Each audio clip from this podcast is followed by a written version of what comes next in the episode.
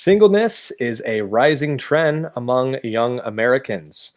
Our birth rate is at record lows, and marriage is no longer a priority in our culture.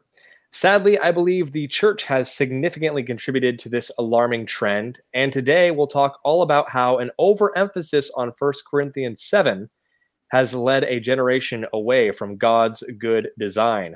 All this and more, so stick around.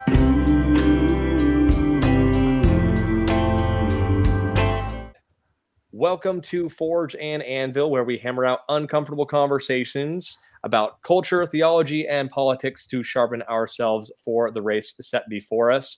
My name is Connor. I am host of this podcast. I am a husband, a father, and a follower of Christ, and I'm doing my best to represent him well each and every day. I'm joined, as always, by my regular co host, Michael Aper. So, Michael, say hi. Hey, friends. I'm a student of Scripture and a God fearing gentleman trying to see the righteousness of God restored to the people of God. Great. And joining us, we have uh, Master Michael Clary, is what we were uh, jokingly referring to him uh, prior to recording. So, uh, Michael, go ahead and say hi and tell our audience a little bit about yourself. Uh, thanks for having me with you guys, uh, Connor and Michael, and everyone else that's joining us live. my name is Michael Clary. I am a church planter pastor. So church planter when I started the church back in 2010 is when we officially launched. I've pastored this church for 14 years since then, and uh, we're in a college neighborhood, so we see a lot of singleness, a lot of uh, a lot of traffic come through, and uh, dealing with kind of on the leading edge of uh, issues of sexuality as it plays out in our culture. I get to I get to see that a little bit in advance. I think before it hits mainstream everywhere else. Uh, so singleness definitely is a it's a it's a really pressing topic in the church, and I'm glad to be here to talk with you guys uh, to hopefully be of some some help for other people. Thanks Excellent. for having me. Of course, glad to have you. Before we get started, uh, feel free to share this episode far and wide. We are at the mercy of YouTube algorithms, so uh, it really does help us when you share the video and repost this. Uh, we are live on X Rumble, and YouTube. So join us in the chats. Uh, X, it seems like we don't really get your chats. Um, eh, there is a new chat function there, but head on over to YouTube and Rumble. We'll probably be more likely to see it, uh, but feel free to repost it on to X as well. Uh, it does help us out. Um, we also do have a special announcement. So uh, after uh, uh, a long while of prayerful consideration, we have officially launched a Substack. So this is the Forge and Anvil so this is where you can actually uh, look through and you'll see our podcast is all in one uh, neat web page for you to scroll through. Uh, there's also going to be some writings that we will be posting periodically. So i will be posting some writings. Uh, michael may be doing some as well when he has time when he's not uh, too busy with his schooling which is uh, a feat in itself. But uh, we hope that we can provide some additional content for you guys. We do have a paid uh, membership option for you guys there, three dollars a month.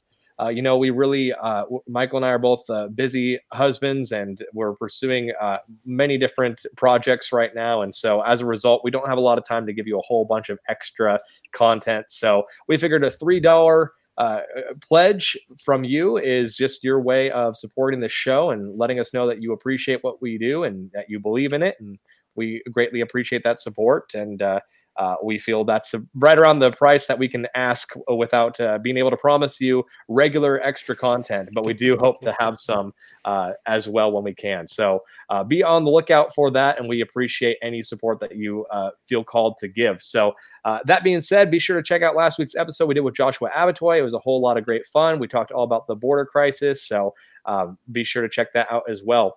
Anyways, without further ado, I wanted to go ahead and talk all about uh, this thread that Michael Clary actually posted on his Twitter. So, uh, again, we'll be referring to uh, Michael uh, as Pastor Clary for the remainder of this episode, uh, just to make things easier on you, especially those who don't have the video to help clarify which Michael's speaking. Um, honest, but I uh, might forget and just call Michael, but. Michael squared tonight, folks. So yeah. bear with us. but uh, Pastor Clary, you did uh, post this thread on X all about uh, singleness and uh, some alarming uh, and fascinating stats that you posted. So I just wanted to go ahead and read through this thread bit by bit because you had a lot of content here and you, of course, cited your sources. So you did all the heavy lifting for us. So we'll use this as a jumping off point on our discussion. So either of you, feel free to pause me at any point if you uh, want to jump in uh, and comment on something specific before we wrap up the whole thread. So uh, here we go. First off, the U.S. marriage rate is at an all time low. Consequently, U.S. birth rates are at historic lows, well below replacement rate. Men and women are lonely. 52% report feeling lonely. 47% report their relationships with others are not meaningful. 57% of Americans say they eat all their meals alone. 73% of millennials and Gen Z say they feel lonely. People of higher income levels report greater loneliness. About one third of all US adults are currently single. 47% of all 18 to 29 year olds are single. 34% of all 18 to 29 year old women are single. 63% of all 18 to 29 year old men are single. Most singles say their dating lives aren't going well and it's difficult to find people to date. Further, the dating scene has gotten more difficult and risky in the last 10 years. 57% of singles have given up looking for a partner altogether. Most older single women are not looking to date. Younger singles just don't prioritize dating. They don't feel any social pressure to find a partner either. Single women are having a hard time finding a man who meets their standards. Why is this? There could be a number of factors at play here, but there's one in particular that stands out to me. In general, women are attracted to men they can look up to and respect. This means women are attracted to men who are older, taller, more successful, and more healthy than them. This principle is called hypergamy. It has been universally observed across different times and cultures. We generally speak of this as marrying up. The most stable relationships exhibit modest hypergamy. Therefore, as women have become more successful, the number of men who exceed them by these measures has shrunk. This has led to an increasing number of women who are successful by the world's measures, but who have a decreasing number of men they find attractive. Many men feel overlooked and unnecessary. Male attractiveness is driven by status markers, and men will typically compete with other men to attain status and attract women. But in the modern world, women themselves have become part of these status competitions. Young women hold 1.6 million more college degrees than men. Women outnumber men in the college educated workforce, and four in 10 mothers are breadwinners for their households. This is increasingly becoming the norm. As colleges and marketplaces increasingly cater to feminine sensibilities, lots of men are opting out and choosing more low status career paths instead. As a result, the modern dating scene has shifted toward larger numbers of successful, college educated, high earning single women having to settle for lower status men who are less successful, less educated, and earn less money. In other words, the hypergamy in the natural way the sexes have organized throughout history the modern world is forcing inverse hypergamy on the dating market. These relationships are less happy and less stable. This is at least a contributing factor to the attraction paradox. Men feel increasingly distressed. A husband experiences more psychological distress as his wife's income exceeds 40% of his, reaching its highest level when he is completely economically dependent on her income. Women feel increasingly unhappy, despite the fact that Women are more educated and earn more income than previous generations. Women across all demographic groups have become less happy in the past 50 years. The political factors in all this cannot be ignored. Young single men are trending more conservative. We've talked about that on the show before. Young single women are trending more liberal. Fewer people are willing to date or marry across the aisle. This is another factor driving a wedge between the sexes and complicating the modern dating scene.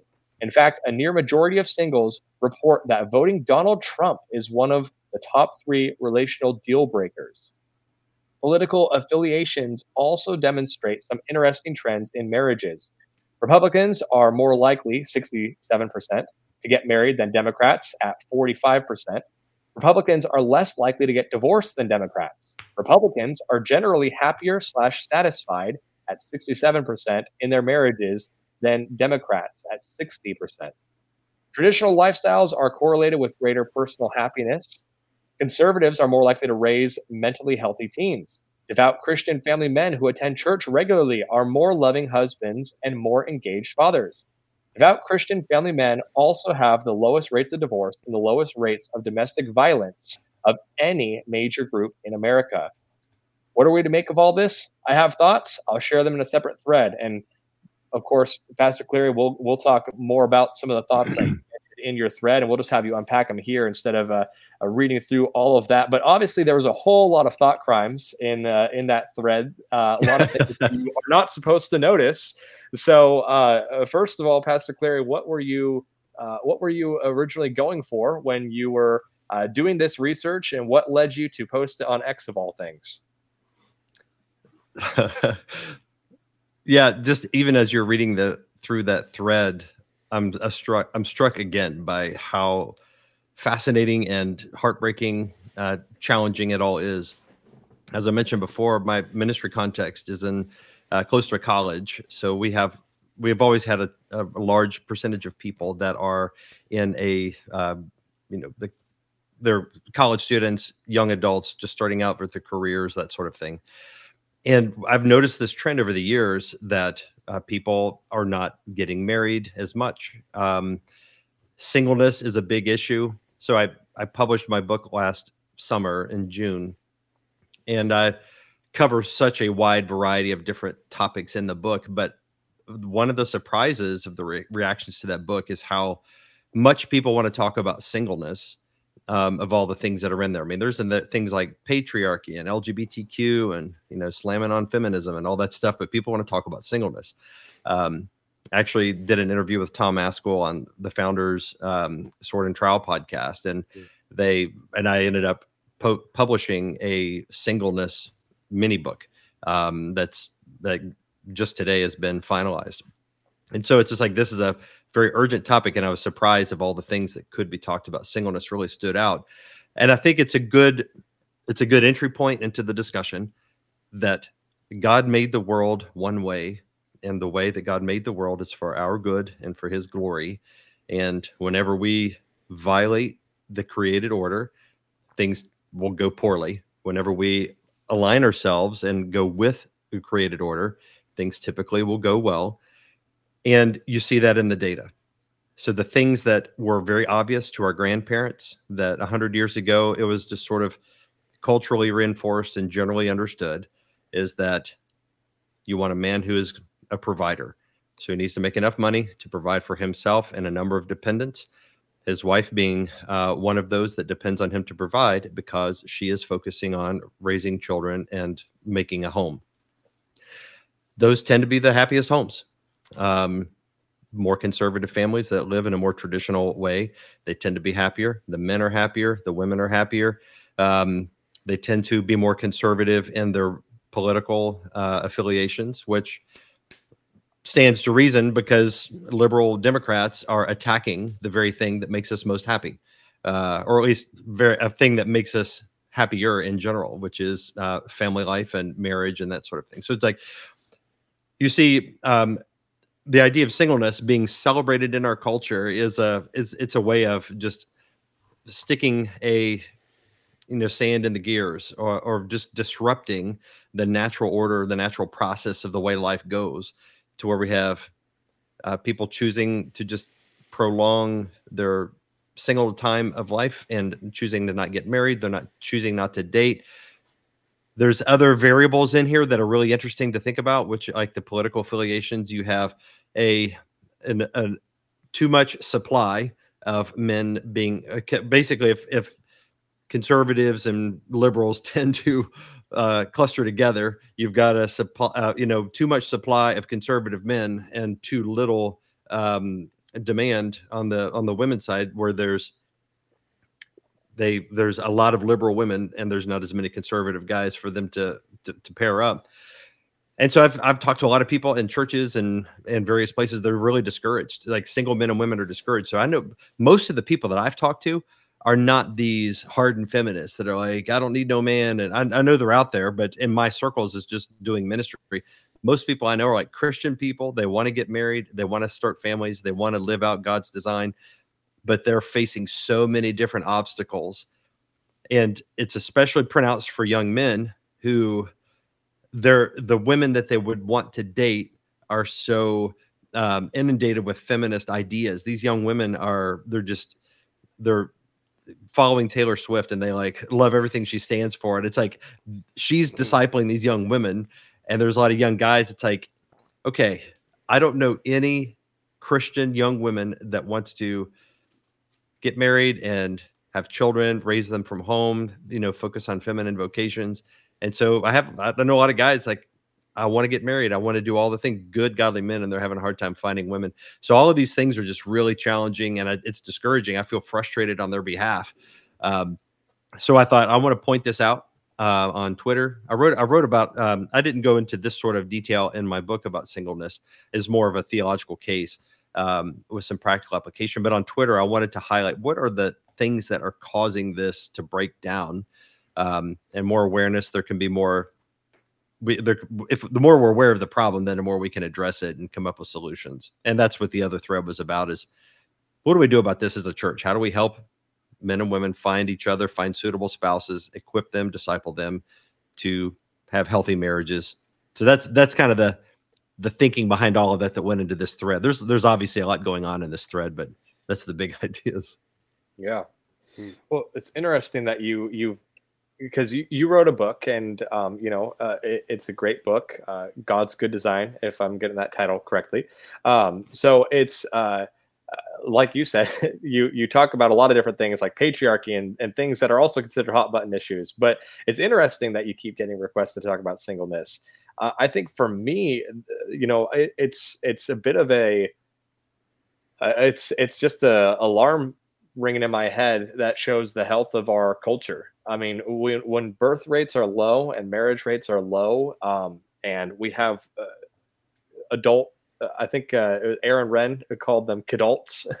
you know, we have these these uh, these uh, forever uh, never growing up Peter Pan type men and women that uh, want to be the Disney adults that that uh, that just never grow up and never take responsibility and accept that they actually are 30 as opposed to uh, 13. Uh, so, um, I mean, to me, that's that's a lot of why I I feel a great desire to tackle this. And uh, you you alluded to this, and this is anecdotal, so I'm curious if you see the same thing. But it seems like uh, my wife and I talk about a lot how when we were first married, we were some of the first in our friend group to get married. Um, and we had a lot of single friends that we were we were hoping, oh, I hope this single person finds someone. I hope this single person finds someone. And uh, you know, fast forward, we've been married almost five years, and all the single men that we were thinking about, the good godly men, they're all snatched up. They're none of them are single anymore. But we know many women that are still single and again, this is just anecdotal. I don't know what the actual stats are on that. Obviously, we just talked through some of those and we can kind of go back and refer those and unpack them more and more. Uh, but it seems like at least within uh, within our circle, specifically within the church, it seems as though there is a larger deal of uh, larger group of single women who want to get married, but uh, honestly, most of the single guys have now been snatched up. So I'm curious if that's a trend that um, either of you are are seeing as well. If my anecdote has uh, has any um, uh, relatability to your guys' situation and why you think that is that these women are uh, are on the receiving end of the of the um, forced singleness. I, I think it varies from church to church. You know, you know, my church, I have an abundance of men uh, single men in my church. There are, there are some single women, but mostly it's uh, have more a lot more men that are solid marriageable guys. I know in other churches, uh, just the numbers tilt in the other direction, so it can vary from one congregation to the next. But in either case, the the problem, I, I think, what we have is this epidemic of an inability to think long term about what do these things mean everything in america we're so individualistic that we don't have any sense of duty of um, investing in the future of our civilization, of our society. It's all about what do I want? What is comfortable for me? And on the at, at the one level where the thread started out is this is a, a, a if you don't replace your population, then your society will collapse. It, it becomes an inevitability. So you have um, Japan, Korea, some of these uh, Asian countries are they're on they're the clock is ticking because they cannot replace you you need to have at least replacement rate to be able to um, for your society to be able to continue to function. You need to have a healthy workforce that is able to replace those who are growing old, retiring, and dying. That's just that's just doing the math. But then individually, we think of singleness, dating, marriage, and these sort of things, all in terms of my own personal happiness. What do I want out of life? I want this kind of spouse, this kind of situation. And there is very little acknowledgement of this is a Christian duty to um, to populate the earth. And this is built in from the very beginning, where God told Adam and Eve to be fruitful, multiply, fill the earth, subdue it, exercise dominion over it. And that creation mandate has is is the engine that has enabled society to continue growing um, ever since the beginning. But whenever people think merely in terms of their own personal happiness, their own personal fulfillment, um, they they they limit it's like the, the way that they evaluate potential people to date or it tends to be very superficial. They're not thinking who would make a good father? Who would make a good mother? What kind of person do i want to be with when i get old? With guys like is she hot you know it's like they're just they're they're not really thinking long term Oh, And does then- she make me happy right now? yes Yeah. yes Mhm. and, and that personal immediate happiness is the only factor and that matters i wouldn't say that doesn't matter where pastors and churches contribute to the problem and this is where the real malpractice is and one thing i'm very passionate about is there's so much pressure in churches to affirm singleness as equally legitimate uh, life to being married. And you the pastors and churches do this because they want to spare the feelings of single usually single women who don't want to be treated as though they're lesser than. They don't like this this feeling of rejection or nobody wants me to be highlighted in some way and moral weight added to it. I get that as a pastor. It's like i don't want to add to somebody's despair um, and yet at the same time if you don't address the sort of choices pastorally that people make that contributes to their single condition or could limit their marriage options or just shepherd them towards marriage if you don't address those things um, then th- then there that will bear out over time where you'll have large basically it, you have populations of aging single people. And as you get older the anxiety grows and grows where people don't want to grow old alone and they start to panic. And that's when they make bad decisions. If pastors had the conviction the courage the nerve to do to basically be willing to piss people off when they're young and say all right you, i want to you guys are going to get pissed at this well let me tell you if you're to and, and i think the uh, uh, single women in particular put themselves in positions that make it more it can, it, can limit their dating options. Um, so uh, the example I, I, I like to think of there was a young woman in my church a few years ago that uh, she was a college student very young she was a very pretty girl uh, super smart uh, just had a heart for missions and evangelism. She always had some uh, international students hanging around with her and so we were having a an event after church one Sunday, and I was talking to her, um, and she was just telling me, you know, what she's doing in town. She said, "Well, I'm here to go to school," and I asked her what she's studying. She goes, "Well, I'm going into med school." And then as I asked her more questions, it, it became evident that okay, the next ten years of her life or so, basically the best of her twenties, is going to be going to school, preparing for career, and the financial obligations that that career will require of her when she's done will be a lot of debt most likely that will obligate her to work you know uh, full-time hours at least and doctor hours are long hours. So when would she be free truly free to have lots of children or at least just a few children and to be able to focus on them the way the children need their mothers to do to educate them to um, disciple them raise them be home with them especially when they're very little.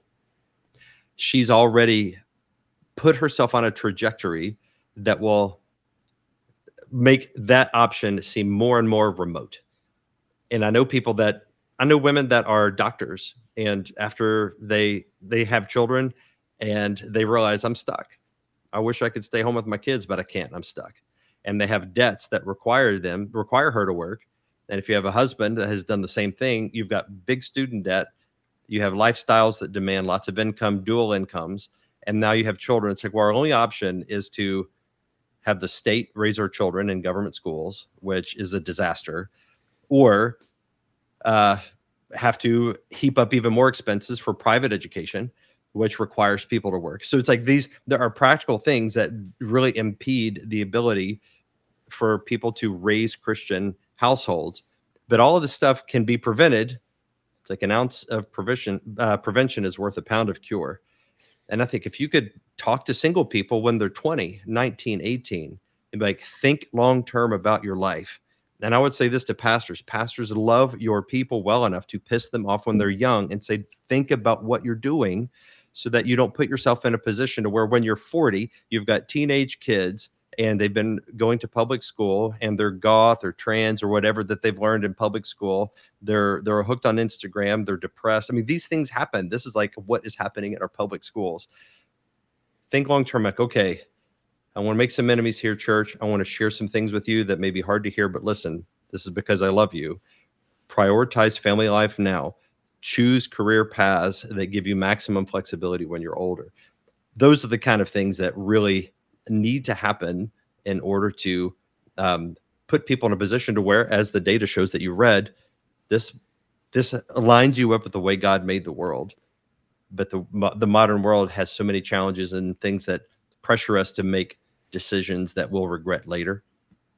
So think of you don't want people being growing into the 40s, 50s, 60s and think, okay, I guess I'll be single forever. I'll never have grandkids. And whenever I get to the latter years of my life, I'm having more deaths than births.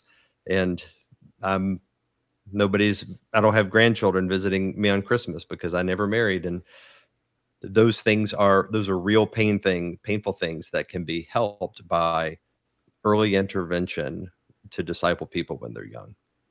Hmm. There's a distinct point in the data that you just kind of referenced that stuck out to me, and that is the perceived dissatisfaction of having a wife that out earns their husband. What's interesting, what strikes me about that is even in my own life, now full transparency here, my wife out earns me, and that's because I'm a full time student in grad school and seminary, and she is working full time to afford us the opportunity to not be indebted to the government in order to do Christian education, which is a system that is entirely corrupt in and of itself. But that's a different conversation. Um, my wife out earns me with the understanding that when the Lord blesses us with children, that will change. No matter what happens, we're not allowing our financial stability to become an obstacle for our family building. That's a decision that we've made faithfully and, and prayerfully so that, Lord willing, when my wife conceives and bears a child, I don't want her working full time. I will do what I need to do to provide for her, which may mean working myself to death in order to not be enslaved to a lender. But, you know, that's a decision that we've made. And she knows that full mm-hmm. well. And we're eagerly anticipating that time when the Lord blesses us in that way. But what, what strikes me is that it puts me in a position where I, I see my wife in a situation that she's in where she eagerly and even desperately desires to not have to work and to be able to provide for a family in the ways that she feels called to through that uh, through mothering through home building through cultivating a, a, culture within the home in making the home what it should be. And she's often frustrated with the limitations that she has to be able to care for a home the way that she feels led to because she works full time and I'm not particularly satisfied with that arrangement for the time either. However, it is a means to an end, and that end is, like I said, more financially motivated. So it's interesting that even though we have made that decision in our own family to set our priorities straight in that way, which is contingent upon our bearing of children, Lord willing, we're eagerly praying for that all the time, and uh, but I've heard so many other stories. I know of so many other women who are not not so blessed as to know that there is an end to that condition. Mm-hmm. That are mm-hmm. not so I'll even say privileged to have a spouse that is vowed with them to create that opportunity so that they can be cultivating a home the way that they feel desire to. And you know, the algorithms work all sorts of ways through social media, and a lot of what comes up on my wife's feed are other women saying these exact same things that want to be homesteaders. They want to, mm. you know, raise animals and and have their husband work on the farm and have them raise the kids so that they don't have to go to work. And I think our common culture perceives that as selfishness that women would not want to contribute but what I think they don't realize is that the contribution of a woman in that capacity is greater than anything they could do through a paycheck. The other side of this coin, of course, is the dissatisfaction about an out a wife out earning a husband is so often attributed to the husband's dissatisfaction of his pride. And I'm finding that more and more that mm-hmm. is a mm-hmm. non-factor in our culture. But we still act as if that is a, a, a cultural phenomenon that is taking place that men are so prideful they can't accept a, a woman out earning them. By no means am I concerned that my wife makes a good paycheck. I am more concerned that she is not satisfying her soul in the purpose that she feels God has called her to. That is hmm. very uh, that that causes us to be distraught, and I yearn for the day when that will be altered. But mm-hmm. I'm trusting God for that as well, and I know that in my own family, that is a that's something with a timer on it. We will yeah. have children, and I trust the Lord with that. And when that comes, I will do what is necessary to afford her the opportunity to pursue the calling that God has on her life, just as she has afforded the opportunity for me to pursue the calling that I have on my life by going to school at this time. And she's making the sacrifice for that. And there's a lot packed into that, which comes to self sacrifice in marriage. It comes to the motivations behind the dissatisfaction of uh, a financially unstable ground that we have put ourselves in as a culture so that women are earning and often we're dependent on dual income. I want to know what are your thoughts on that? I mean, that's that's a kind of a loaded topic, but yeah, Michael, tell me what you think about that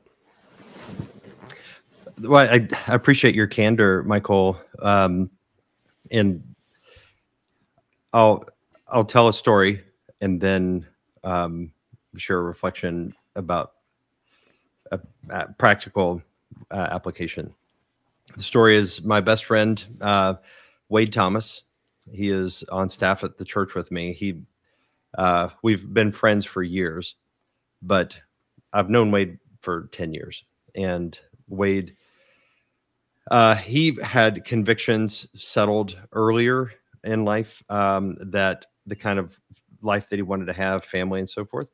Um, but he's not the he he was not earning a ton of money, but he got married, and whenever they got pregnant, he and his wife, they decided, okay, we're going to find some way to for his wife to be able to stay home to raise their children. Um, and so he would tell you that that that uh, because uh, he I, I, knew him as a fellow church planter. He's not a church planter anymore, but his dream was to do ministry and plant plant churches and be a pastor and be paid to do that.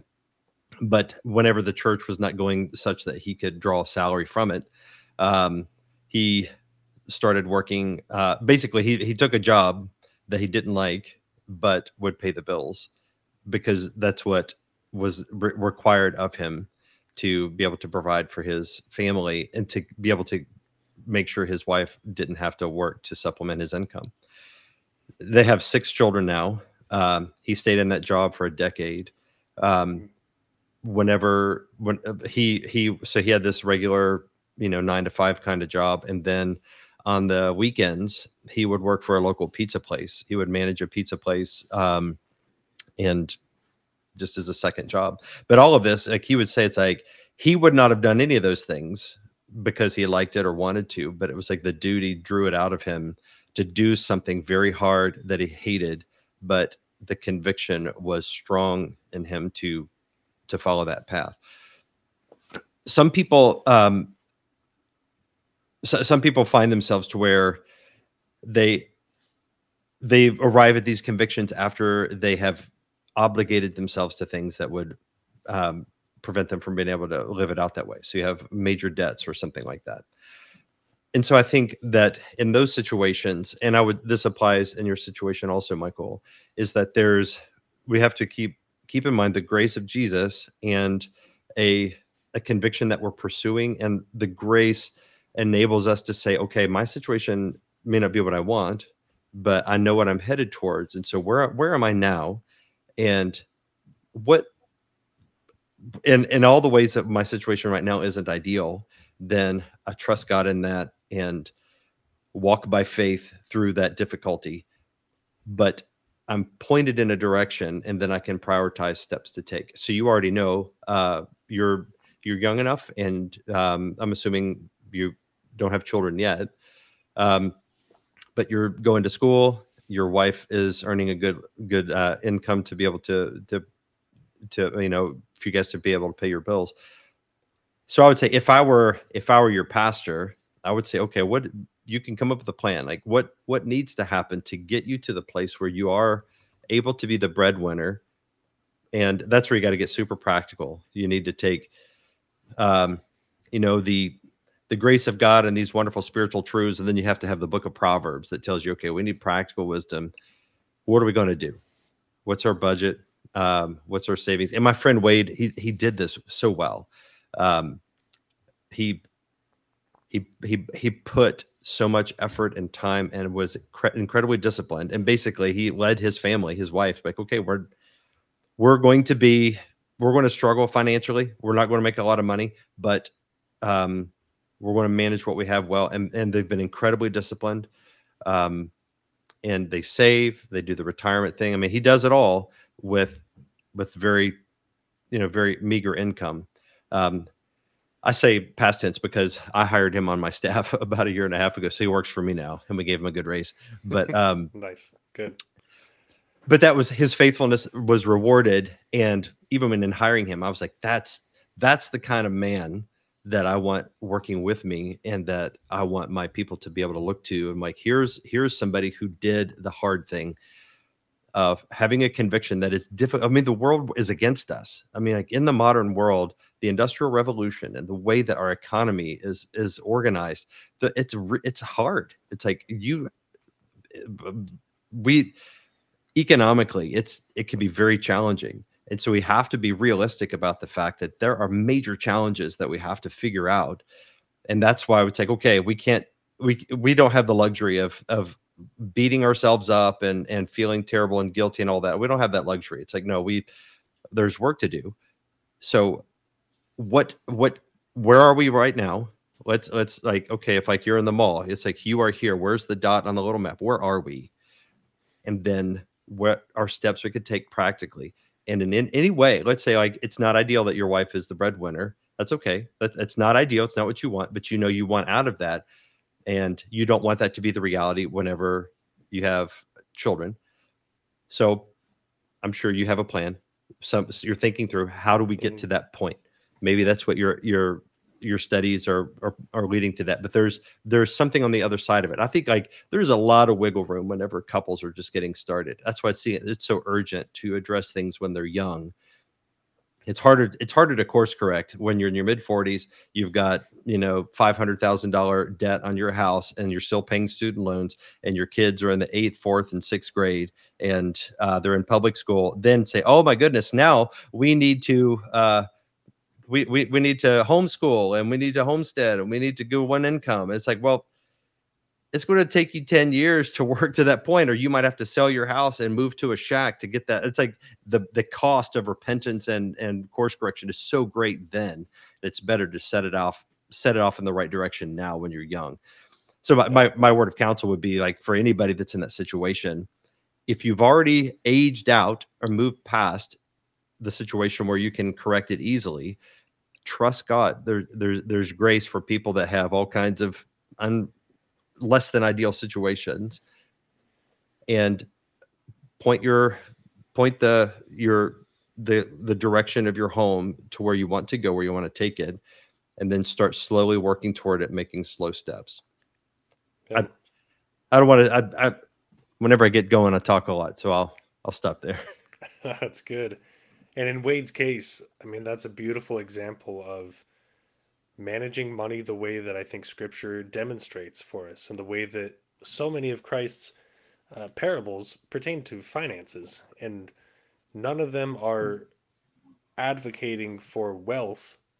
They are all advocating for stewardship, and right. it seems like Wade and I'm pursuing this as well as is Connor, as our as we are also encouraging all of our listeners to do is cultivating a culture of stewardship in our finances, in our relationships, in everything, so that we can enjoy those blessings. And you're you're right. Uh, it's unfortunate that in some cases there's a certain amount of consequence for decisions that are made, and you can't just press the Uno reverse and decide that when you're 38 you should just get married and have a bunch of kids and live on a homestead and not be in the debt that you accumulated in schooling. I mean, it's unfortunately it's not that easy. So you're right to a degree.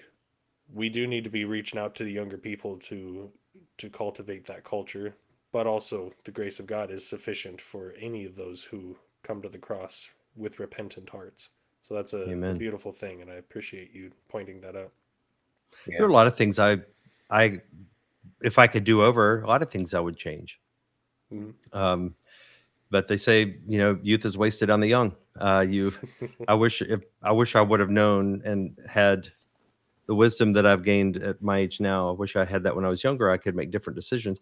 And there, that's that's that's just life. Um, I, I, people panic. They're they they're afraid that whenever you talk about something that challenges them, they receive it as condemnation. And what what is intended is not condemnation. It's like i can't affirm i can't affirm uh, unwise choices in your life my life anybody's life. We don't that, that's not healthy or good for any of us. What we can affirm is god's grace covers a number of situations and god can work wonderful things out of less than ideal situations and I think most people will find themselves in less than ideal situations, especially if you've accumulated a number of poor decisions on top of one another. And then you realize at some point, oh man, we really need to change this. Well, then you've got a good, you've got to back out and you've got to course correct and repent. And a lot of times you're doing that and you just can't turn back the clock. That's where pastors really need to make sure their people hear lots of grace in the midst of very tangible, practical truth and very unpleasant truth in our modern world, especially. It's it, yeah. it's it, it's a tough balance, but it's it's really necessary. There's a piece of counsel that I've I found that I repeat often enough with 20 and 30 year olds, uh, people, men and women in their 20s and 30s, and that is, I think, a wise counsel that what is going to be the greater priority to you 15 years from now? And a lot of those couples in their late 20s or early 30s that I am close in contact with are either deciding not to have children or are pursuing other financial goals as a priority above family building and it goes back to some of those statistics about the the lower birth rates even among married people and something that I continuously say is okay, in 15 years, will you care more about the apartment that you leased now? Mm. Will you care more about the job that you fulfilled? Or will you care more about your teenage children and their lives and their, their development? And yeah, it, it goes back right to Wade and his circumstances an example. Of course, he is going to be so thrilled that his children have Yeah. been afforded the opportunities that they have. And that is so much more important than him having been satisfied by his working environment for the 10 years that he really buckled down Mhm. and, and worked those hours. So that brings me. The, sorry, go ahead. Yeah, I- I could share this quick anecdote. Wade, Wade, uh, he shared with me a story that um, it. He's been really blessed to have this uh, living vision that he can uh, aspire to. His, he is one of five, and he is very. He has the most respect for his dad. Just the utmost respect for his dad. And there was a there was a moment, you know, year few years ago where I think they were, he was visiting his family for a holiday, and he watched his dad look around the room, and he's got five children. All of them are married, and tons of little grandkids running around the place. And he watched his dad watch the rest of the family, and he said that it was like this. He was like he was like a king. It's like he is like the richest man in the world because he has such wealth and whatever pain and sacrifice it took to get to that moment was worth it. And wade has shared that story and, and that has inspired him. He's like i want i want that. And he's got six children now. They're adopting a seventh and they may have more after that. Um and he wants to he's like i want to i want to have that kingly experience. And i pray that he has it because it it's a beautiful picture and those pictures are so rare. People i mean how many people have that and their grandparents that they could say i yeah, Yeah. my grandpa was like that. My grandma was like it's so rare. And because i just i feel like beauty is just kind of evaporating within the world as we are losing these wonderful things that we should have preserved and we haven't Yeah. Shara Joel in the chat said the culture right now is just so anti-family, anti-children. Between people like Chelsea Handler with her day in the life of a childless woman and the rise of so-called dinks, people just don't care about family, and it's definitely crept into the church. I completely agree with that, Shara. Um, unfortunately, it, it it has crept in the church. The Chelsea Handler thing, we actually talked about that when the very first time we had CR Wiley on the podcast, and I encourage any of you to go back and listen to his reaction to that because that was that was a fun one. But um, it, it has crept into the church, that's for sure. Um, and uh, one one chat I want to make sure we get to um, before we move on to this uh, thought that I wanted to unpack here is from uh, Greg Free- Freeland up top. He said, "Women initiate seven percent, seventy percent of divorces, and men can lose fifty percent of what they have." Uh, plus spend uh, thousands more to get custody of their kids. Um, you know, I, I I wanted to make sure we address that comment because I think there are a lot of guys. I don't, and I'm not. I don't know if Greg is one of them or if he's just uh, speaking on behalf of those guys. But There are a lot of men that I see. Uh, these are the people that have found a home in the manosphere movement, the the sort of the Andrew Tates of the world. That they have this uh, aversion to marriage because uh, many of the laws, as written, really do benefit women.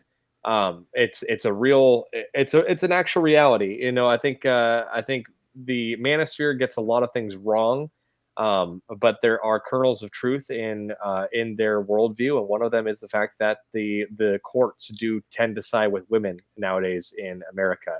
But it's it's made a lot of men completely uh, horrified at the idea of getting married because they think that they're just going to be cheated on, you know, five years into the marriage, and the woman's going to take half of their stuff and their kids, and uh, you know that's why you got people like Rollo Tomassi uh, telling people to get vasectomies in their 20s to make sure they don't accidentally impregnate a woman and basically can sleep around with no consequences and just things that the church would absolutely stand against. Um, but but again there's that kernel of truth of these these men have uh, have fears that are not completely unfounded so um, I, I of course know what answer i would give but I, i'm curious what you would give pastor clary to um, guys that have that fear fear of I just getting fear of getting married because of you know if it goes sideways and how it could hurt them in the long run. Is that Yeah, and, and just dealing with the reality that uh, we do live in a culture where the courts do favor women, um, and you know, false accusations and things like that can ruin a man. Um, but uh, as a whole, family courts just tend to side with the women. So there's there's a, a, a real reason to have that fear. But how would you speak into that, knowing that the biblical model is not, of course, to avoid marriage? Yeah. Spiritual maturity, godliness would answer, you know, 95% of those issues. Um, if if a man and woman are truly focused on Christ and they're if, if like their their driving ambition in life is to walk with God, to uh, live a life pleasing to Him, and if a man especially is living that way he's going to want a woman who is going to um, follow his lead. And that that kind of marriage is going to um that, that i mean the, the, the statistics are i saw a statistic uh was it yesterday or the day before about um a family that prays together or a couple that prays together every day, um, their their success rate is like 90, 90 plus percent of marriages. So it's like that's not like oh that's the magic solution, but the fact that they're praying together is indicative of priorities that probably are re- reflective elsewhere in the marriage. So I would say um, marriage is what it is. It it is a you're you want to you could call it a risk. Um, it's a it's a, a too negative, I think, a way of looking at it. But but you're if if you have to have a prenup or some kind of arrangement that protects you, then do you really? That tells me that you you're she isn't or she wouldn't be somebody you would want to marry uh, if if you don't have complete trust to where you would need some kind of legal contract either either you've got trust issues or she is not trustworthy. Uh, either way, there that those are indicative of problems in spiritual problems that are that that are you, you just have to address those things. So I wouldn't um but I, I would I would not uh, disagree that the the legal system is skewed against men um and, and that's that's not just the legal system that is that is the world like the whole believe all women thing um yeah. If there's an accusation made sh- whoever she accuses is guilty until proven innocent. Um because we we have this this idea of women are uh, enlightened uh, creatures that are more virtuous more noble more pure better than men in every way. And that a lot of people, even though the data doesn't bear that out because women can be quite vicious, uh, it is still that is still the perception that is at at large in our culture, and that's what it's we're expected to think. Um, and so Christians, we just have to live it. We have to live differently. We have to have a different mindset about marriage.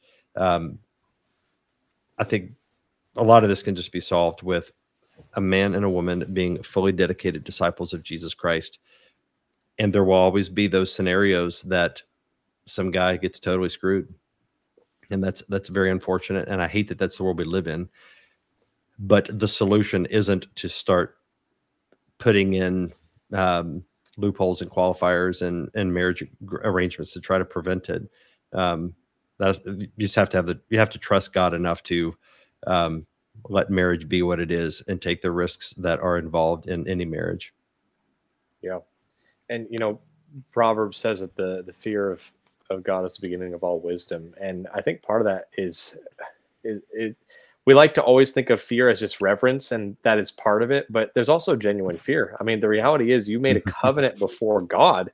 I mean, if you truly take uh, if you truly understand your position in the universe compared to God's, you know, you will know that you should not break that covenant uh, because yeah. uh, breaking that covenant before God is so much weightier than just breaking a, a, marriage covenant, you know, signed at the courthouse. You know that that that that means nothing compared to breaking the covenant that that you made before God. And again, that's to your point. That's assuming, uh, you know, that that that kind of says if you have a woman that's willing to do that, then that she clearly didn't have a proper understanding of of her role in the universe, um, her her place compared to uh, a sovereign, holy, almighty God who who who owes us nothing, and it's it's right. a wonder that we were created, let alone. Uh, you know, let alone saved by by His grace and the sacrifice of His Son, and that's we could easily do a whole podcast on on that all all in itself. But I, I, wanted to talk a little bit about uh, First Corinthians seven because um, I've heard you mention it in in some previous interviews that that you've been in, uh, Pastor Clary. But then, of course, it's been something that uh, I've been talking about for years, which is that there's just this overemphasis on First Corinthians 7. And this is uh, for those who are, are not uh, fully familiar with what uh, chapter I'm referring to. This is when Paul uh, basically encourages uh, individuals to be as he is, meaning single. And he he talks about how they he doesn't want them to be uh, anxious. He's talking to the church in Corinth. He doesn't want them to be anxious, and the married man has more anxieties because he has to think about his his uh, his wife before he thinks about just himself and how following Christ may affect that. And and there's uh, you know there's a lot of great verses there, uh, but it seems like the the dominant worldview of the last uh, last several decades within the church has been really hyper focusing on First Corinthians 7 while ignoring all the other contexts of the Bible. You know, Proverbs talks about how a man who finds a wife finds a good thing. Um, there are many other passages that just speak to the joy of marriage and the joy of of, of children. Uh, you know, children are, are a blessing from the Lord. Blessed is the man who who fills his quiver with with them. They are like arrows in the hands of a mighty warrior. Uh, you know, and th- there are many passages that talk about marriage, family, um, and and doing that in God's good design. The name of your book, God's good design. You know, uh, because uh, there there is a design, and the church just fixated on this one chapter uh, from from Paul while ignoring the rest of the context. So, um, what's why do you think that came about? Is that just a the conspiratorial part of me wants to think that's a, a globalist push, sort of to uh, to take scripture and to warp it so that we can continue down this globalist push to have fewer families and fewer children because it seems like everything from the food that we eat to the media that we consume is trying to uh, keep us from having children and repopulating. So, yeah. uh, but obviously, it's not just that because there are well-meaning pastors who don't even realize that they're playing into this cultural shift. So, what are your guys' thoughts on how First Corinthians seven became such a heavy emphasis while ignoring all the other uh, parts of the Bible that speak in almost opposition towards it? I think it's demonic. The Satan hates the image of God. He hates God. He hates God's image.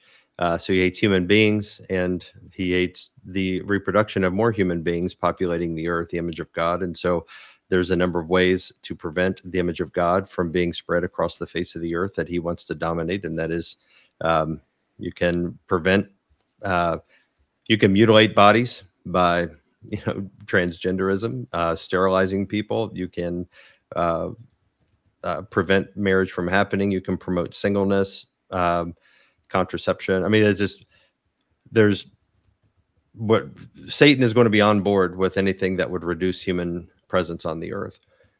I think you have some some people. I, I think people. Let's say best case scenario, you have a pastor or teacher that their heart breaks for some 40 year old single woman that desperately wants to get married and for whatever legitimate reason she wasn't um, and he doesn't want to say anything at all that makes it sound like she failed that she's in sin she's wrong she she is you know morally stained because she is unmarried. And and of course a lot of people are going to they're going to be sympathetic to that. And people in that circumstance will be very quick to remind you uh, of the pain of their situation of how they feel like i mean I've, I've heard this so i can't tell you hundreds of times i've heard over the years like i've i just it's like we you bend over backwards to accommodate singles. But like, I just don't feel like we have a place here. I mean, I remember there was one day a few years ago where in the same day I had two different conversations with people One was a single woman telling me, I don't feel like there's a place for me in this church because it just seems like everything caters to married people. And then later that same day, I spoke to a married woman and she said, I just don't feel like the married people are really uh, valued as much as all the singles that we have so many single people here. Um, and I just thought the the irony was so thick on that situation. But everybody's single people in particular will will will curry sympathy from people because uh, and people will feel sorry for them. And they feel like we don't want you to be alone. And that's natural. So they like me, i want to soothe you and comfort you by look jesus was single. The apostle paul was single. In fact paul said it was, it was even you know, maybe it was even better to be single because look at all this good work he could do for the kingdom and those those talking points have been repeated so many times um, and it it can become more the dominant message that we speak to singles. It's like all we want to do with singles is make them feel better because we love them and we don't want them to hurt. Um, sometimes that's exactly the right message. Nobody ever wants to imply anything at all that they're doing something that might make them unattractive. You don't. You don't want to. It, it, absolutely, you don't say that to a woman. Um, but the fact of the matter is, women are sinful, just like men are. Women do unattractive things. Women can repel people that might otherwise uh, be, you know, be something that uh, be the kind of person that somebody would want to ask out. That's not cruel to point it out or to disciple women, but it's difficult to do. So we think, man, it is really hard to to talk to people. It, the the easiest thing to do that makes me feel better, that makes them feel better, is just to say singleness is great. It's a gift. Talk about it as a gift. Talk about Paul and Jesus being single. I think that's and First Corinthians 7 on the surface, if you just want a proof text and that's the only verses in the Bible you have, then you could read First Corinthians 7 like there you go. Singleness is the way to go. It's it's better than to uh, you know it's at least equal if not better to be single. But the thing is that First Corinthians 7 is not the only thing the Bible has to say about marriage. Um, you grace the grace of God does not just completely eliminate the natural order of things. Men and women, God made us to get married and to have children and to populate. The, the, the creation mandate was never rescinded. We are still called to populate the earth, be fruitful and multiply.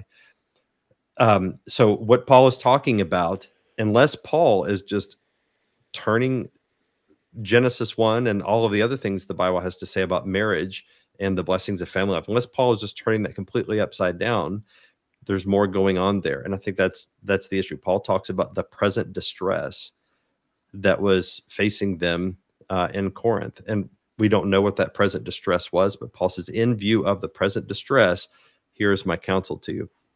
So i liken it to um, let's say you have a guy who's uh, facing uh, wartime and there's a military draft and he's going to be called into active duty and there's a good chance that he could go into combat be killed in action and yet he's got a fiance and he wants to marry her and he wants to marry her because he wants to have sex with her also. Um, but so he's got a choice to make. It's like well that's a present distress. Like there's a good chance that here in the next few weeks i could get sent off to war and i want to be in a hot zone and i may never come back. So you could say you know it's best for her to not subject her to the torment of having a husband and you know that may not come back to her. Maybe better to not marry because of that distress. And he would make a legitimate choice in view of that distress to postpone the marriage. And yet if he says i really want to have sex with her and uh, i love her and i think she's beautiful and i want to be with her there's no sin if he gets married i think in that situation you could say you know there's there's a couple of options there that are equally valid but to extrapolate that and say, I've got this feminist, career minded woman that has no interest in marriage and children. And yet, as a Christian, she's looking for some legitimacy for denying her feminine vocation. Mm. I would say you, can't get that from the Bible. Don't don't impose your your idolatry onto Scripture and try to get this uh, gift of singleness out of First Corinthians seven. It's yeah. it, it's not the way it works.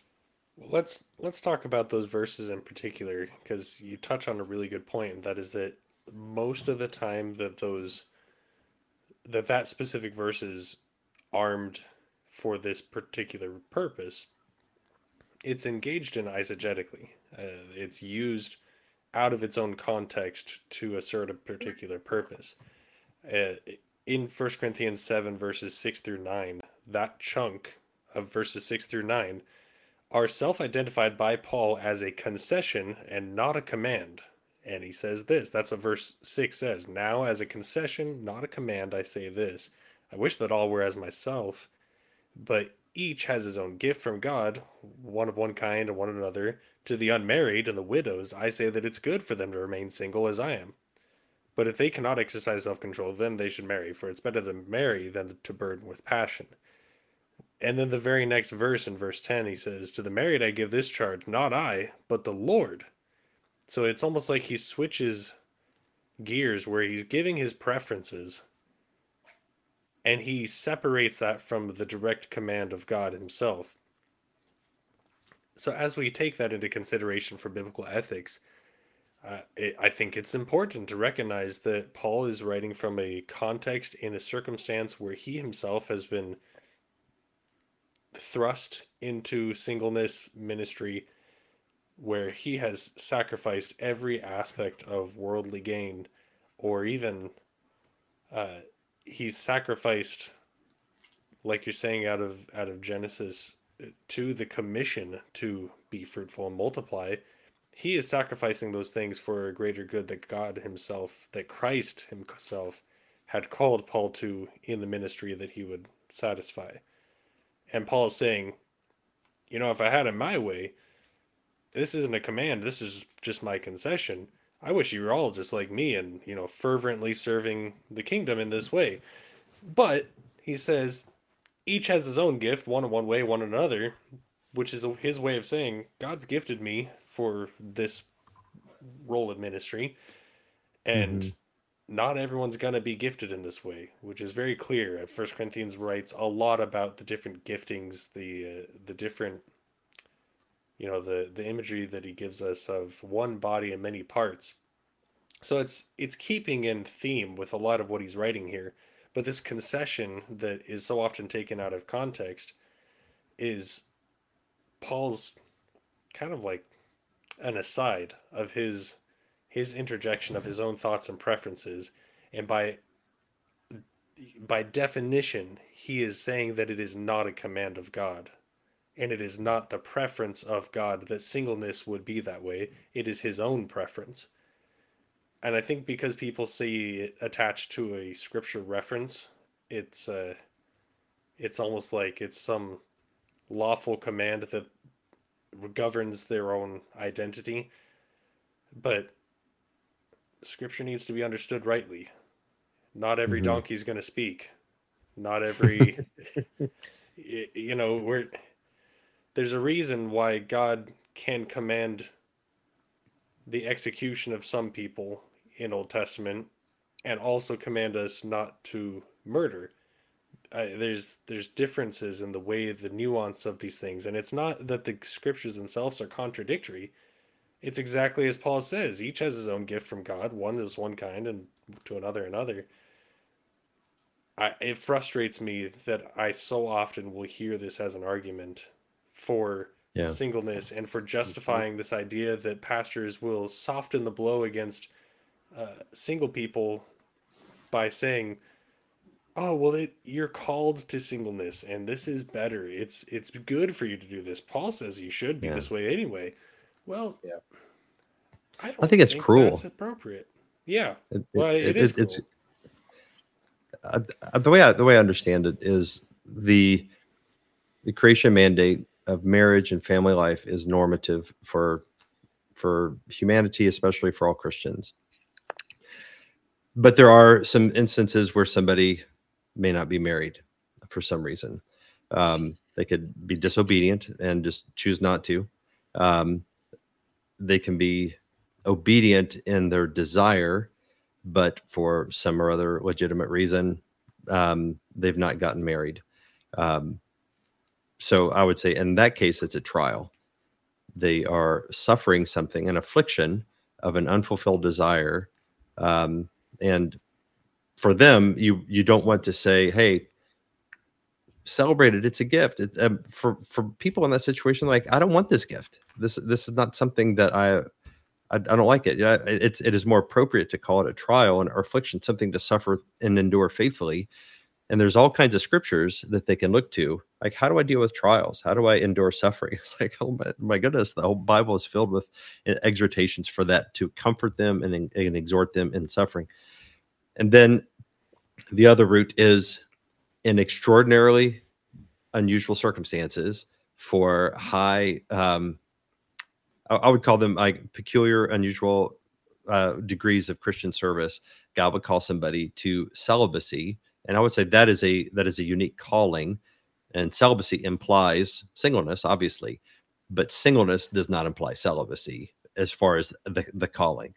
So for for the person in the the previous category that they desire marriage but they're not that is a life stage that we're all born single. Everybody endures singleness for some time until marriage comes along. If and if, if it is long delayed or if it never comes that's a trial.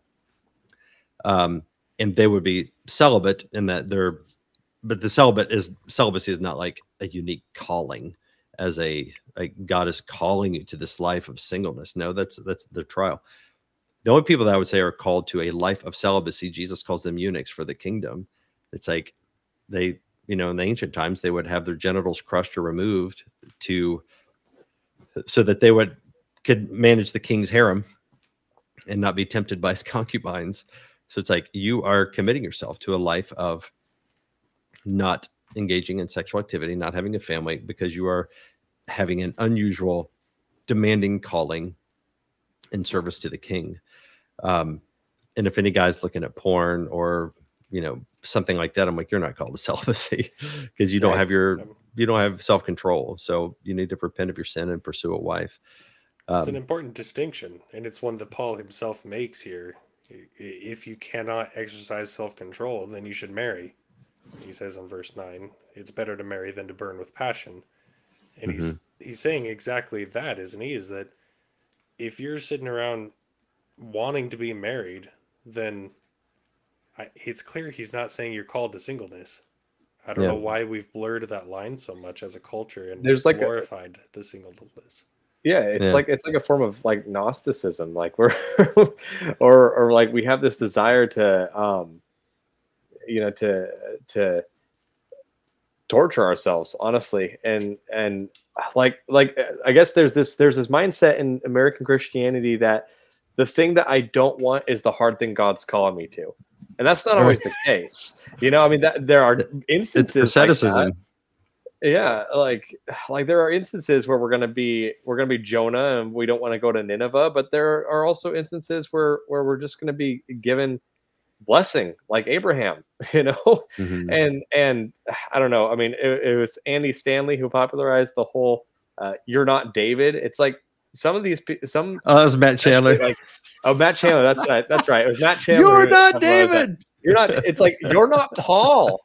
you know, that's what I want to say to some of these young singles. I mean, Michael and I went to a, a large uh, non non-denominational Christian college, and there was a huge uh, culture of of Jesus is my boyfriend. You know, and it's like Mhm.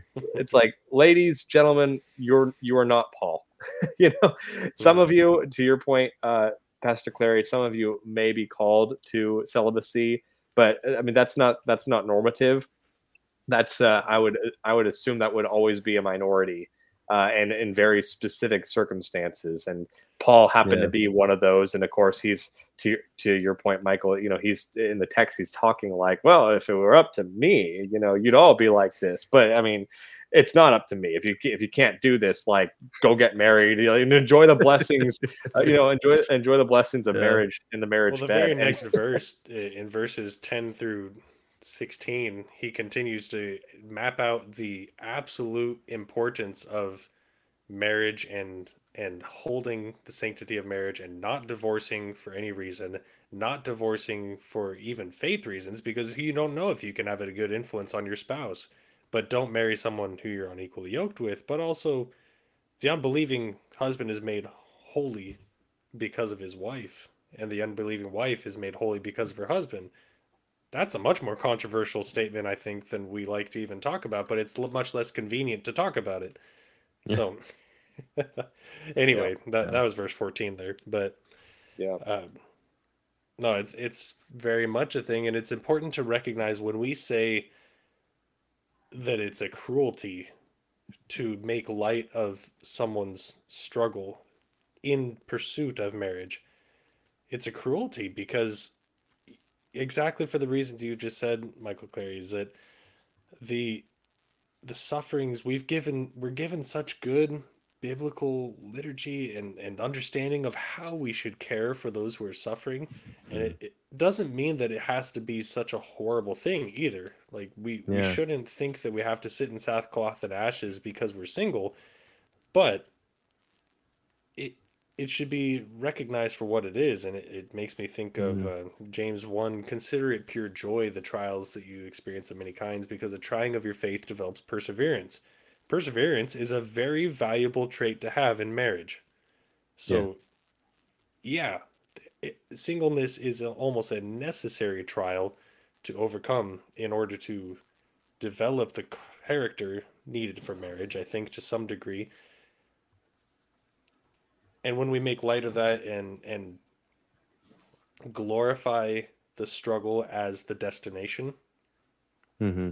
that undermines the destination that God has in mind and the value of the struggle in order to achieve that destination for those who are yeah. desiring marriage and who are working towards that goal. Yeah, that's a good word. Yeah.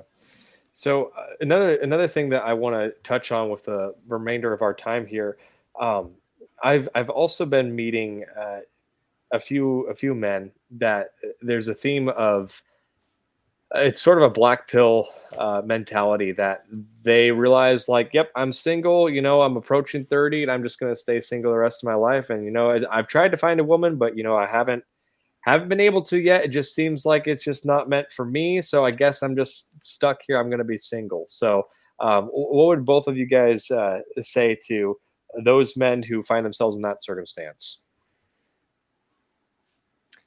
so we got a you have somebody that basically have just given up. Given um, up. Given up. They've tried to find a good godly woman, but one way or another they just haven't found them yet and they're not sure if it's them, if they're they, they have BO, their breath stinks, they don't know what, but one way or another just seems like they just can't find a girl and so they've given up on dating. That I I don't I wouldn't endorse that.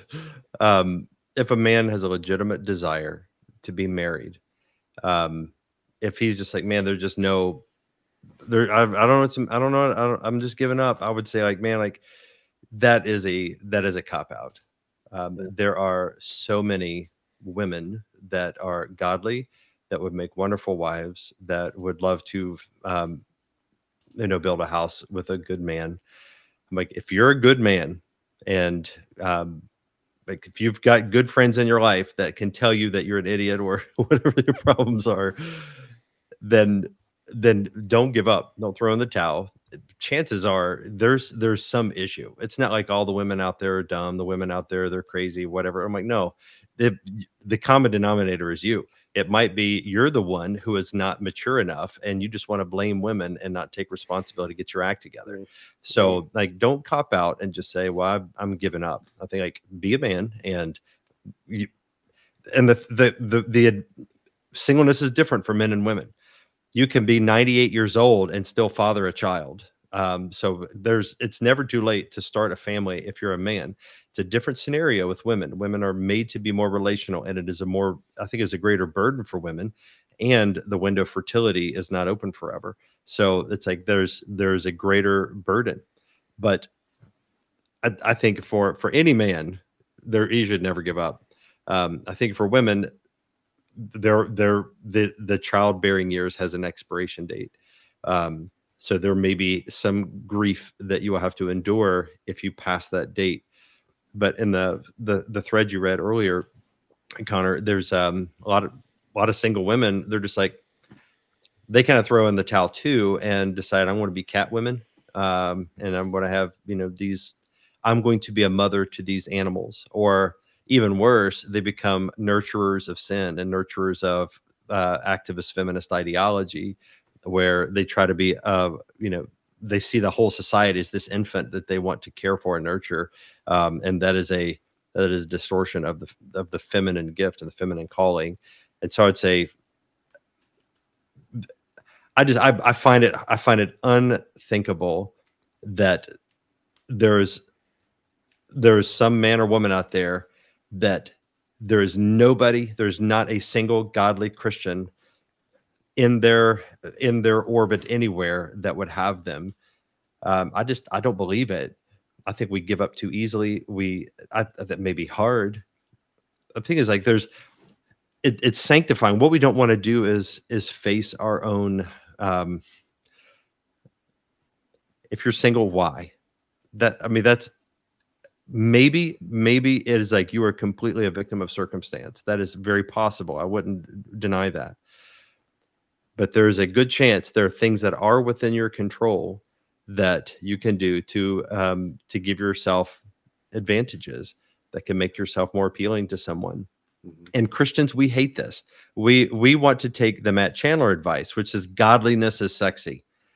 And i mean that's attractive, sure, but that that just you can't just be a godly woman and otherwise physically unattractive in every other way and expect a man to just see the godliness itself and be like, that's what I want, man. She's hot. I want her. It's like, no, there's God talked about, or, you know, the Bible talks about Rachel being beautiful in form and appearance.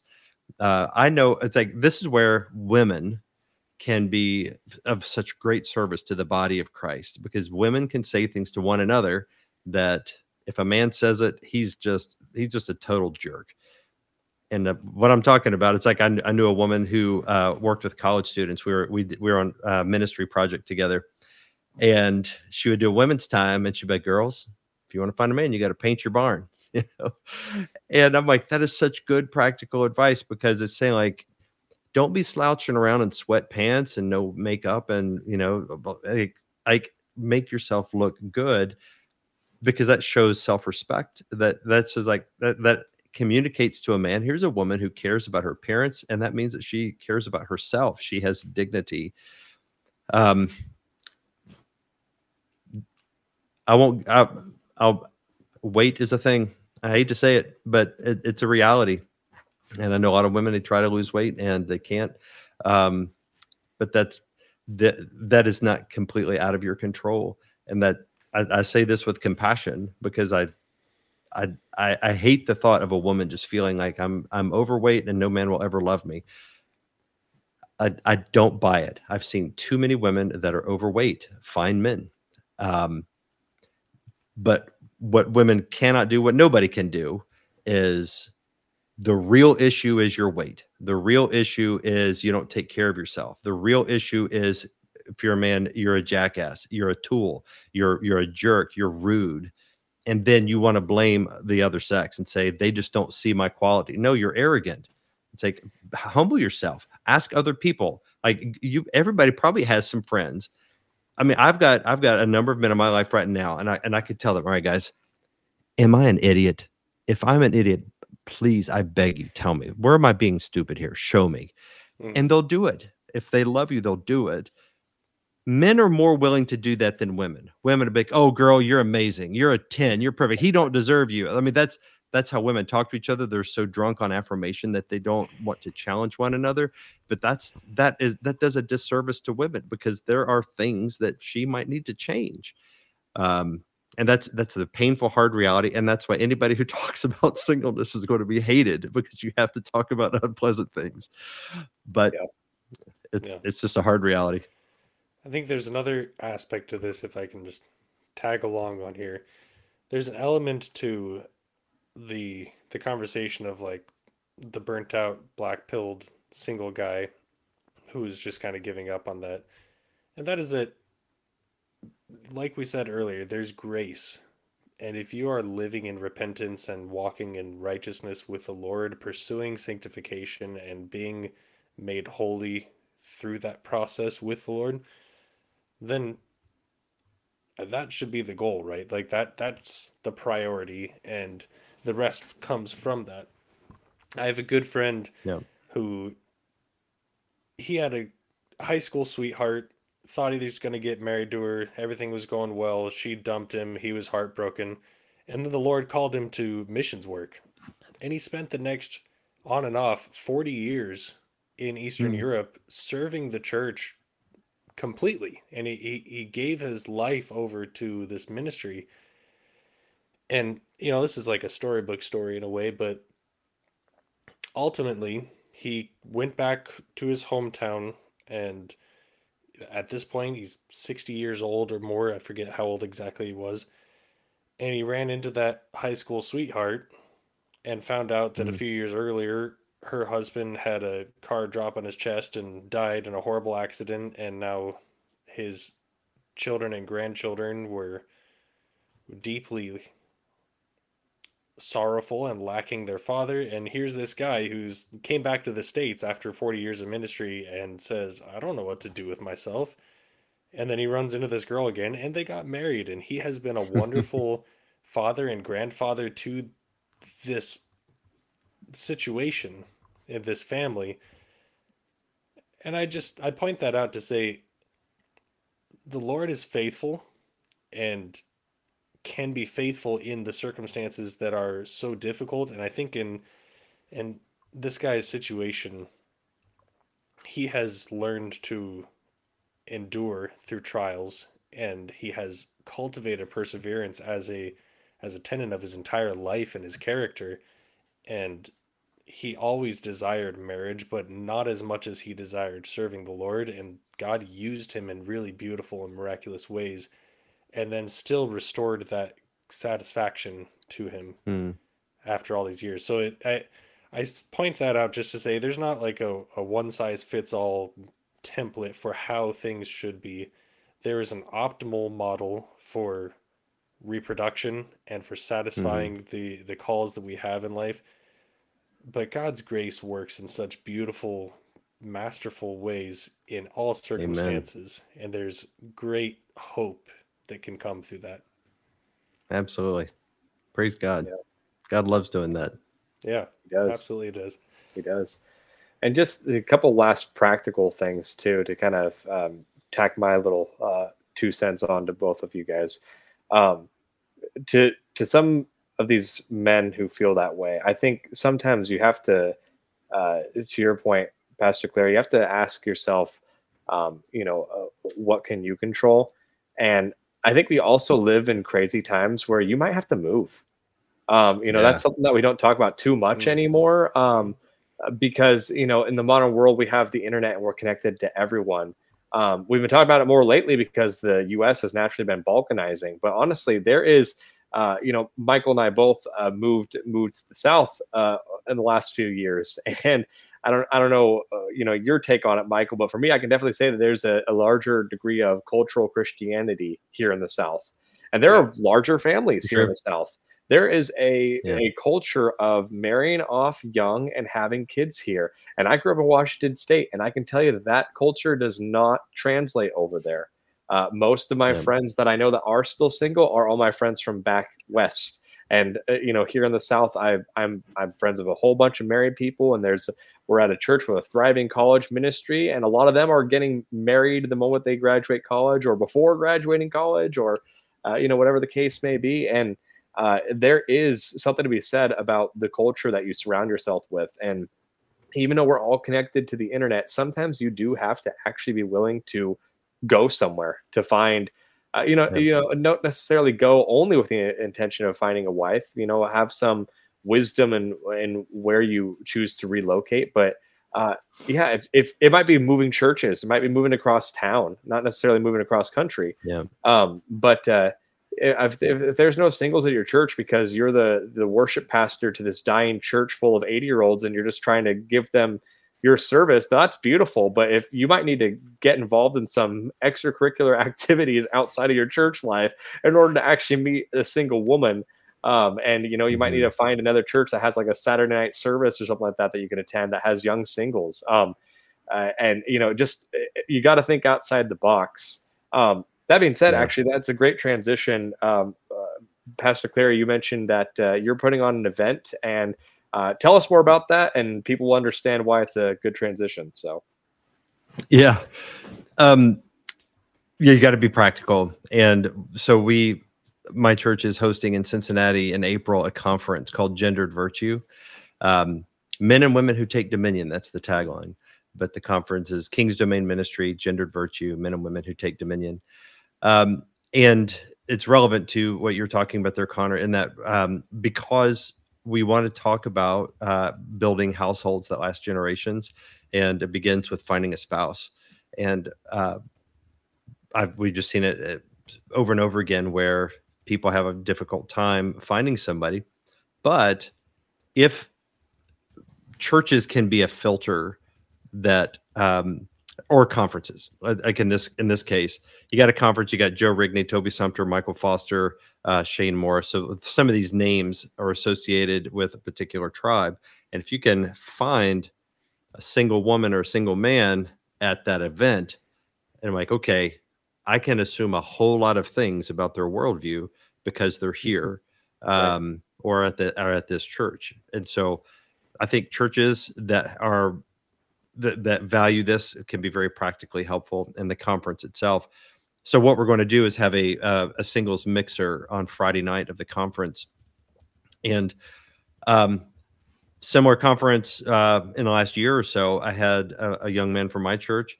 He met um, a young woman at a singles mixer at a at a similar conference in town a few months ago, and I uh, at, at, at, you know sometime later i ended up meeting their parents and the the, the wife or the uh, not the wife they're not married yet but um, the young woman's parents came up to me and they said pastor clary uh, my our daughter is going out with this young man in your congregation. Tell us about him. And i said he's a wonderful man. He's a great dude.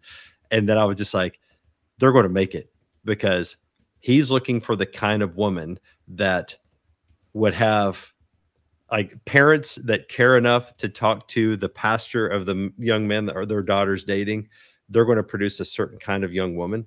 And as, as i've got i've met her and gotten to know her and i'm like she's exactly what you would expect and he's a wonderful man and i've things uh, love is in the air i I'm, I'm hopeful for them. But it does happen. People meet and and he's a guy in his 30s so he's he's the kind of guy like hey man you uh is you gonna make it happen or what? Um, and he's been looking but it just um, hasn't found the right woman yet, but this woman just seems to be perfect for them. So this conference that we're doing, we want to walk the walk and like, hey, we want to provide opportunities for men and women to meet. Uh, anyway, the conference is uh, Gendered Virtue. Website is genderedvirtue.com. April 18 to 20 of this year in Cincinnati, and single men and women. Um, this would be a, a an ideal spot to to come and maybe meet someone. Awesome. Perfect. Yeah. And then go ahead and tell us uh, briefly about your book and where people can pick it up because obviously you cover singleness in the book, but you cover a whole lot more um, beyond just singleness, talking all about God's good design. And it's definitely uh, all the reviews uh, that I've been seeing by so many great people have said that it is a, a really important read. Um, so, where can people go to find it? And feel free to talk anything about the book that you'd like. Yeah, thank you. Uh, the book is called God's Good Design: A Biblical, Theological, and Practical Guide to Human Sexuality. Um, and the the book covers a all. Uh, it's basically starts with the theology of why masculinity, femininity, why God created men and women the way He did, how that reflects God's own character, um, and then how that plays out in the household, and then it deals with various aspects of household life motherhood fatherhood uh, singleness sexual morality sexual dynamics in the church singleness and so forth. Um, the but it's a it's it's it's very steeped in scripture. It is there's a lot of uh, theological work that is in the book to to connect the dots and show how these things reveal god and glorify god but I try to write it at a pastoral level with a pastor's heart. Um, so the way I've spoken here this evening is um, what what came what comes out in the book, which is okay. We've got this ideal uh, that is broken in the modern world and harder to achieve in the modern world because we're doing it going swimming upstream. And so here's an ideal that we're striving toward, but also lots of grace and counsel for what do we do when we fall short? How do we how do we walk towards the um, the standard, um, recognizing that you know we're in a fallen world and things are going to be broken. Um, because with with with sexuality, you're talking about family life, some of the deepest, most personal things in our lives, uh, sources of the greatest joy and greatest pain. Um, touch on, uh, you know, they're all inter- interconnected with sexuality and family. Um, so it's a very a lot of theology, um, but a lot of pastoral care for for people. But I think the the the book presents here's a vision for what it looks like to embody the way God created men and women in the modern world. Um, and I've, I've been thrilled with the feedback I've gotten from it. Um, I've, I found a lot of people say it's been extremely helpful to them.